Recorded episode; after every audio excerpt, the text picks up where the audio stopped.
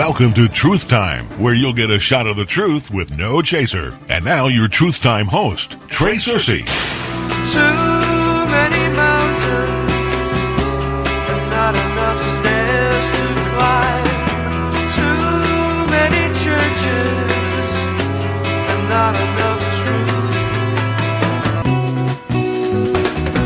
truth. She's come undone. Da-da-da-da. That's so true. As said there by the group Guess Who, the church has come undone. Well, today we're discussing Acts 238. Acts 238. They're, they're, they're billboards. Uh, you've seen them. Church signs, bumper stickers. People have tattoos that say, obey Acts 238. Obey Acts 238. Well, I got news for you. God tells you in His Word to not obey Acts 238. Don't miss the progressive nature of Scripture. Acts 238 is before Romans chapter 1. Peter before Paul. Things changed. You have those who are always citing this verse, Acts 2.38, and they do so mainly to promote their water gospel. Acts 2:38 has nothing to do with your salvation. It's all about Israel getting their sins remitted, not about anyone's salvation. They had to have their sins placed in remission, which by the way is not fully forgiven, and is why Peter wrote in the next chapter, Acts chapter 3, you see you just can't stop at Acts 2. In chapter 3, he said their sins will not be totally blotted out until they're back in the presence of the Lord. That's Acts 3:19. It was good news for Israel while they were still in their risen state. However, they've fallen. And water baptism for the remission of sins fell with them. If you're a Bible student, you already know that. If, but if you don't, there are numerous verses that tell us this. One of the clearest is in Romans chapter 11, verse 11. There it says that through Israel's fall, salvation has come into the Gentiles. You see, everyone in Acts 2 was a law observing Old Testament Jew. Acts 2 is speaking to a nation, not individuals. Religion misses this. The wide, wide world of Twistianity. Twistianity depends on tradition and things that are passed down so they can go on and parrot them, but many times miss the truth. Acts 2, speaking to a nation, and that's why in verse 37 it says, Now when they heard this, they were pricked to their heart, and said unto Peter, and to the rest of the apostles, Men and brethren, what shall we do? No individuals there. What shall we as a nation do? That's their question. This is national forgiveness, not individual forgiveness or salvation. And Peter responds. He tells them what to do. Repent. That means to change your mind about who you killed. That was our Messiah.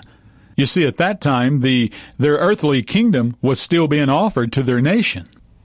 Anyone wanting to know about individual salvation needs to go and ask Paul and Silas. That that requires you to walk a ways, walk on into the book of Acts. You'll have to travel through several chapters until you arrive at chapter 16 there at verse 30. That's where a guard, he was a guard at the jail there, he said, Sirs, what must I do to be saved? And Paul and Silas said, Obey Acts 238. No. They said, believe on the Lord Jesus Christ and thou shalt be saved. That's a clear answer. Paul, the same one who tells us God's not imputing our sins to us, so he's not going to answer the guy and say, here's how you get your sins forgiven, like Acts 2.38, repent and be baptized. No. The guy wants to know how to be saved. Which, by the way, should be the question of all unsaved people today. What must I do to be saved? Not what must I do to get my sins forgiven? Sins are already forgiven. What must I do to be saved? Come on, let's move on. Let's, let's progress. This Bible is written in a progressive nature, and it didn't stop at Acts 238. Today we have these these these so-called Christians. They're they're everywhere. They talk about everything but the finished work of Christ. They play right into Satan's hands. Listen, you can mention God all you want to. You can mention water baptism and whatever else, and, and millions of people will have no problem at all with you. But you mention Jesus Christ and what he did on the cross for humanity's sake, the fact that he died for everyone's sins, and it's like fingernails on a chalkboard. Because all world religions claim to have a God. But none of them, not even one, have a true deity that came and died for their sins. So when you hear this ministry, when you hear Truth Time constantly preaching the gospel of Christ, this is why the religious system does not offer a way to be saved and despise those of us who do. But I'm not ashamed of the gospel of Christ, for I know it is the power of God unto salvation to everyone that believeth. You can preach the the prosperity garbage, the end time garbage. Uh, you can you can preach that that we're bringing in the kingdom. You can preach the Acts 238 lie that that water baptism saves today. You can preach commandment keeping for salvation, no problem. Calvinists can preach their lordship salvation garbage. Take your pick. You can preach any of these, but none, I repeat, none, not one of these have the power to save anyone today. Not a one. There's a whole lot of Bible you can preach that won't save anyone today. Someone tried to tell me not long ago, a listener says, our salvation's in First John. You gotta be joking. Where did he learn that? His denominational church. People talk about go to church, go to church. Yeah, if you find a church that preaches the gospel that saves, but most don't. Most preach a time past gospel that was for the nation Israel. Oh, it's in the Bible, but there's a lot of things in the Bible that is not your instructions for today. It's truth, but we are to rightly divide the word of truth. That's to divide truth from truth. It was truth for a nation, a national message for the nation Israel.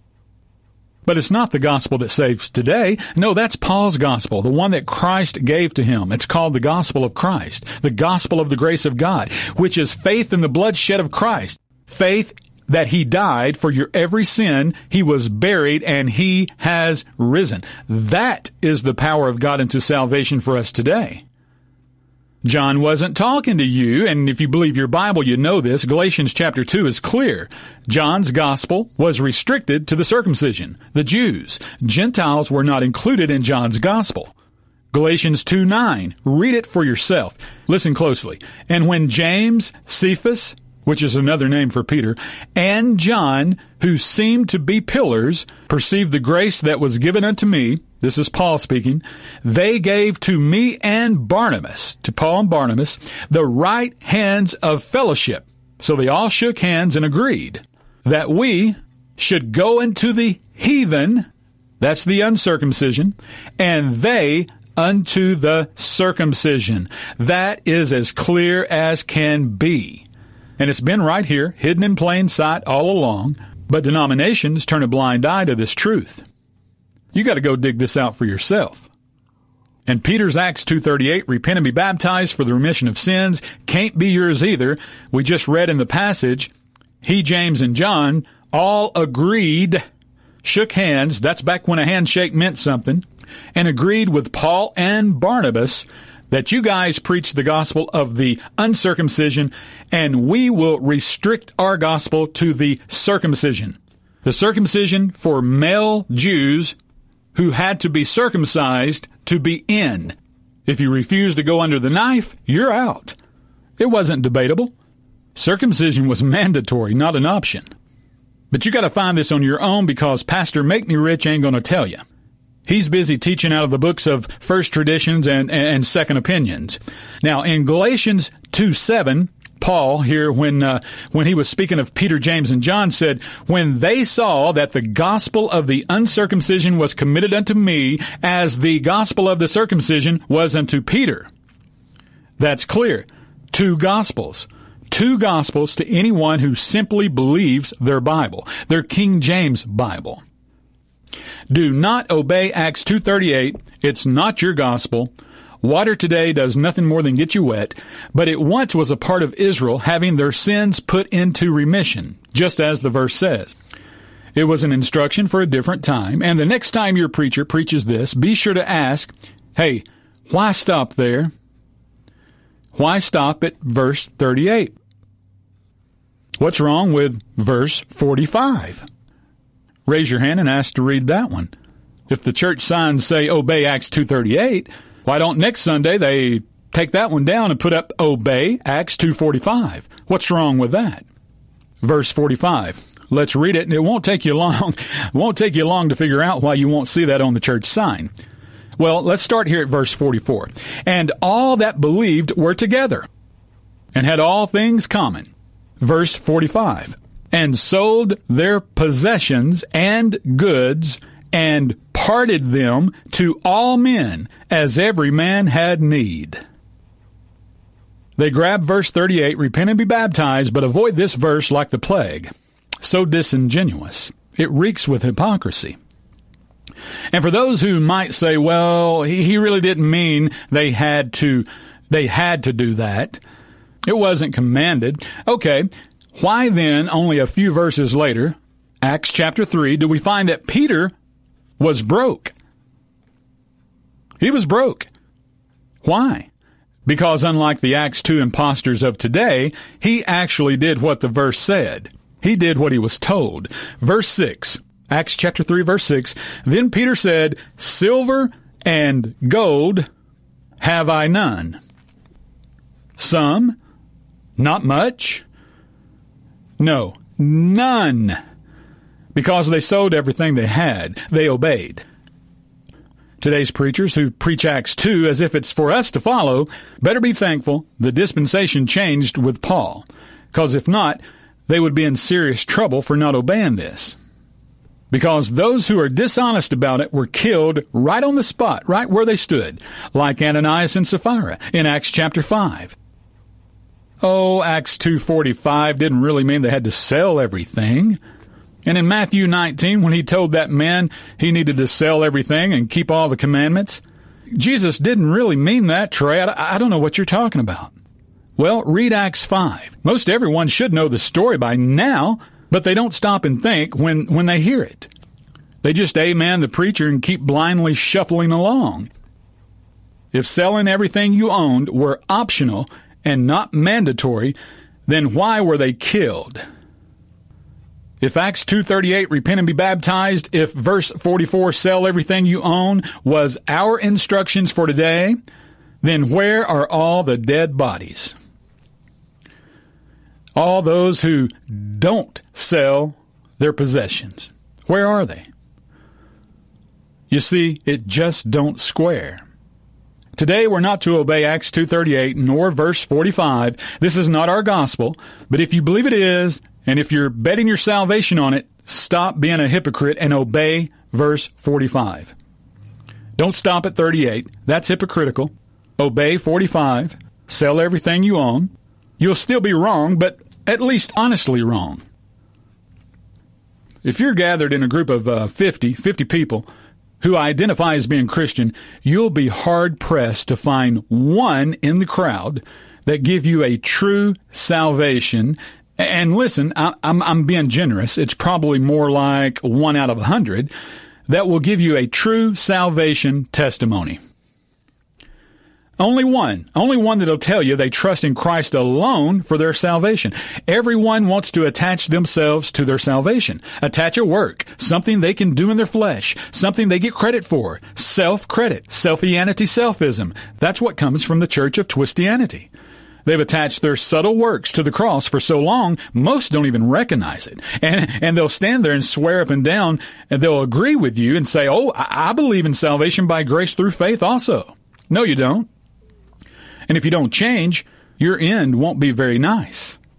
Heaven is not your home. Heaven is not your family's home. Heaven is not your great grandma's home. If she, if you, if all y'all didn't trust in what Christ did on the cross alone for your salvation. If you attached works, if, if you attached self-effort to the finished cross work of Christ and the resurrection, the gospel that saves today, 1 Corinthians 15, 1 to 4, you're not saved. And I'm sorry that more people haven't already told you this truth. Get a group of a hundred and there's going to be several who trust in their water baptism. Oh, they know what he did on the cross, but they attach themselves in their baptism with it. They're not saved. Because remember, salvation is not of yourself. That's so plain, I shouldn't have to say a word on this. Ephesians 2 8 says it plain and clear. Salvation is not of yourself. Water baptism is of yourself. And you'll find some in the crowd that are trusting in their church membership to save them. Some trusting in confessing sins, or, or as they say, as they call it, asking for forgiveness to save them. And you'll even find some in the group that'll say you have to be baptized in the Holy Ghost with the evidence of speaking in tongues to be saved. Religion is a mess. Get out of it. And you can just fill in the blank. The list can grow real quick if you talk to enough people. I know this from experience. I've been at this for 33 years since June of 1987, and there are all sorts of things people attach to the cross of Christ hoping to be saved. But they've got a sad day ahead of them. Sad indeed and the fact that there are multiple, all sorts of beliefs, yet everyone is pretty much okay with it, don't bother them one bit. It's because Satan's got them thinking, oh, that's okay. We, we don't all have to believe the same way about salvation. We just get together and have a good time. We're all going to heaven anyway. Just turn up the music, lift our hands to the light bulb, and let's all get along. That's nothing but a social gathering to hear a social message. They're deceived. There's only one way to be saved today, not two, three, four, or more, but one. God made it simple, so clear, but those trapped in emotionalism miss it. It goes right over their head. The gospel, the gospel that saves today, 1 Corinthians chapter 15, starting with verse 1. Paul speaking, Moreover, brethren, I declare unto you the gospel, there it is, the gospel which I preached unto you.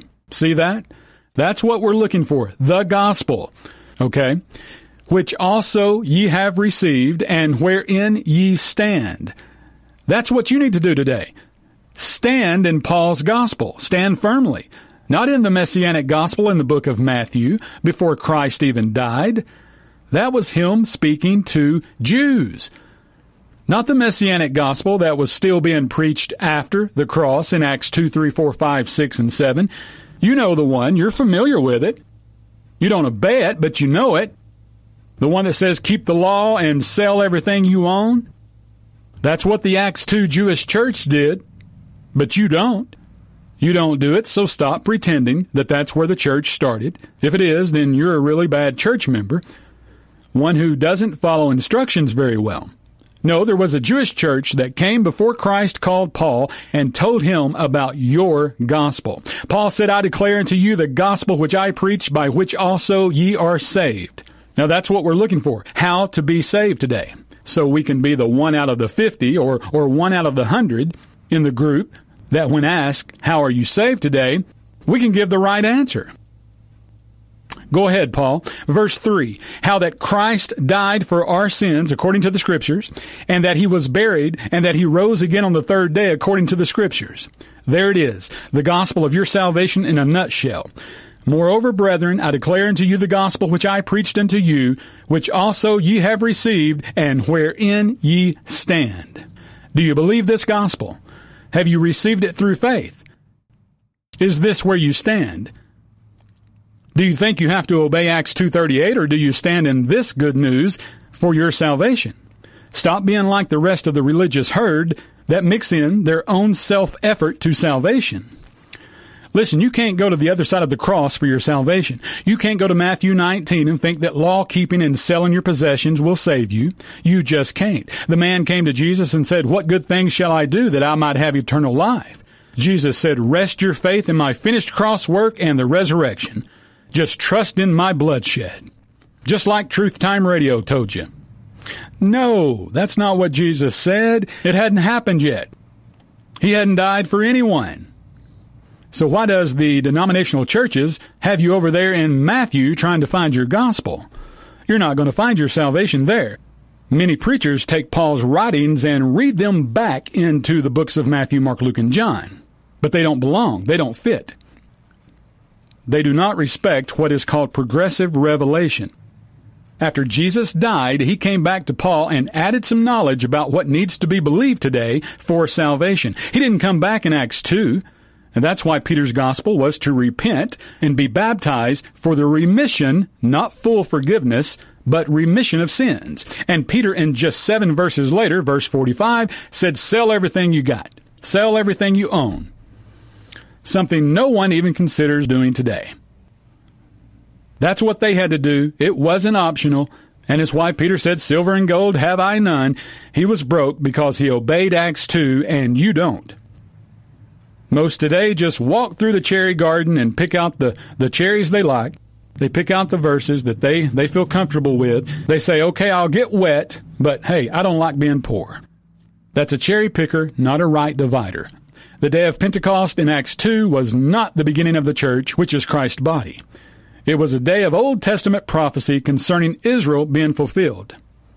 To get a good grip on what Peter means, simply read the book of Joel. More specifically, chapter 2. Joel there mentions wonders in heaven and in earth, blood, fire, and pillars of smoke. The sun goes dark and the moon turns to blood. And verse 32 concludes the book of Joel there, chapter 2. It shall come to pass, this is what it says, it, it, it shall come to pass that whosoever shall call on the name of the Lord shall be delivered. For in Mount Zion and in Jerusalem shall be deliverance, as the Lord hath said, and in the remnant whom the Lord shall call. A verse of scripture that has nothing whatsoever to do with you. This is a Jewish church, not your church. It's Jewish, and it's why it says Mount Zion and in Jerusalem shall be deliverance. The remnant being spoken of is the remnant of believers in Israel. This was the context of the book of Acts prior to the apostle Paul. You'll find the phrase ye men of Israel several times. Acts uh, 222, 312, 535. That's who's being addressed. Acts 2:14 ye men of Judea and all that dwell at Jerusalem. Verse 36 let all the house of Israel know. Pay attention to the context. This is before their fall, and not good news for you. At that time, salvation was still of the Jews. John 4:22. And to further the truth, look at Acts 11:19. Acts 11:19. Read that, and you'll find these words. Now they which were scattered abroad upon persecution that arose about Stephen travailed as far as Phoenicia and Cyprus and Antioch, preaching the word to, listen, None but unto the Jews only. This is Acts 11. Nine chapters past Obey Acts 238. and they're still preaching the word to none but unto the Jews only. What is it about this you don't get? Where's the church of the body of Christ? Not yet mentioned, because they're not here. Not yet. No, according to good old St. Pete, the good news was that Christ had been raised from the dead to sit on David's vacant throne, and there he would rule and reign over them in their earthly kingdom. That's their good news. This was not about a heavenly anything. That's why Peter in Acts 1 asked the Lord, Will thou at this time restore again the kingdom to Israel? It's earthly, not heavenly. Peter's good news was about Christ, their king, coming back and all that endured unto the end, endured through the, the tribulation until his return, would be saved. Peter has not one mention of the shed blood of Christ and its atoning power anywhere in the book of Acts. You see, this is Paul's gospel. Remember, we read it earlier. He said, For I delivered unto you first of all that which I also received. That's why he says my gospel three times. This is Paul's gospel. He delivered it to the Corinthians first, how that Christ died for our sins according to the scriptures. He was buried and he rose again. Peter never said that faith alone for salvation was found in the finished cross work of Christ and his resurrection and that shed blood. Their sins are not even blotted out until Jesus returns to set that earthly kingdom up. And even when Peter reluctantly went to one Gentile, Cornelius, in Acts 10, he opened his mouth and said, Of a truth I perceive that God is no respecter of persons, but in every nation he that feareth him and worketh righteousness is accepted with him. That is as opposite as can be to the message Paul preached. Peter, unlike Paul, preached works as being a part of Gentile salvation. He that worketh righteousness is accepted with him. Was Peter in error for saying that? No. He preached what he was supposed to preach at that time. Israel hadn't fallen. And it was Paul who the Lord later told of the, the why of the cross. It was Paul, not Peter, who received the Romans 16:25 revelation of the mystery. And here's something noteworthy. Peter's ministry that began in Acts chapter 1 ended just 11 chapters later, there in chapter 12. Yeah, and he appeared only one other time in the book, in chapter 15, never to be heard again in the entire book. It's all about Paul and his ministry for the rest of the book of Acts. A book with 28 chapters, and Peter's gone by Acts 15, from chapters 15 through 28. Although to, to hear religion tell it, you'd think the book of Acts was dominated by the Apostle Peter. Not so. That award goes to Paul. Paul's apostleship to us Gentiles dominates the entire New Testament scriptures. You have to take the writings of several apostles and put them all together to match that of Paul. And Satan, through the help of religion, has twisted this all up and elevated the books of Peter, James, and John over the Apostle Paul's writings. That's why you see church signs, billboards, bumper stickers, obey Acts 238. Peter only wrote two tiny books in the back of your Bible with only eight chapters and about 160 or 165 verses. John only wrote John, 1st, 2nd, and 3rd John and, and the book of Revelation. Five books. A far cry from having over half of the book of Acts written about your ministry and then 13 epistles to your credit. Acts 2 is not about worldwide Christianity, as many teach. It's about a Jewish holy day that happened annually, 50 days after Passover, an event that male Jews were required to attend. You're not a Jew, nor have you been to one of these feast days. And if you did, why would you? It's not for Christians. They were Jews. You'll read in Acts 2 where it says, And there were dwelling at Jerusalem Jews, devout men out of every nation under God men who were law keepers and were circumcised because the law demanded it. Do you do that? Deuteronomy 16:16.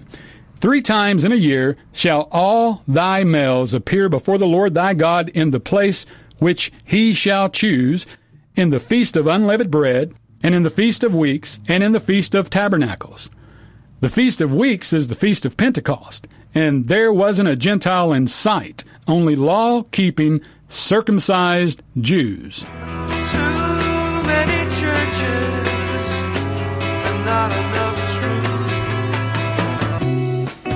truth. Got to run. Remember, you only get two educations the one you're given and the one you give yourself. She's come undone. Da, da, da,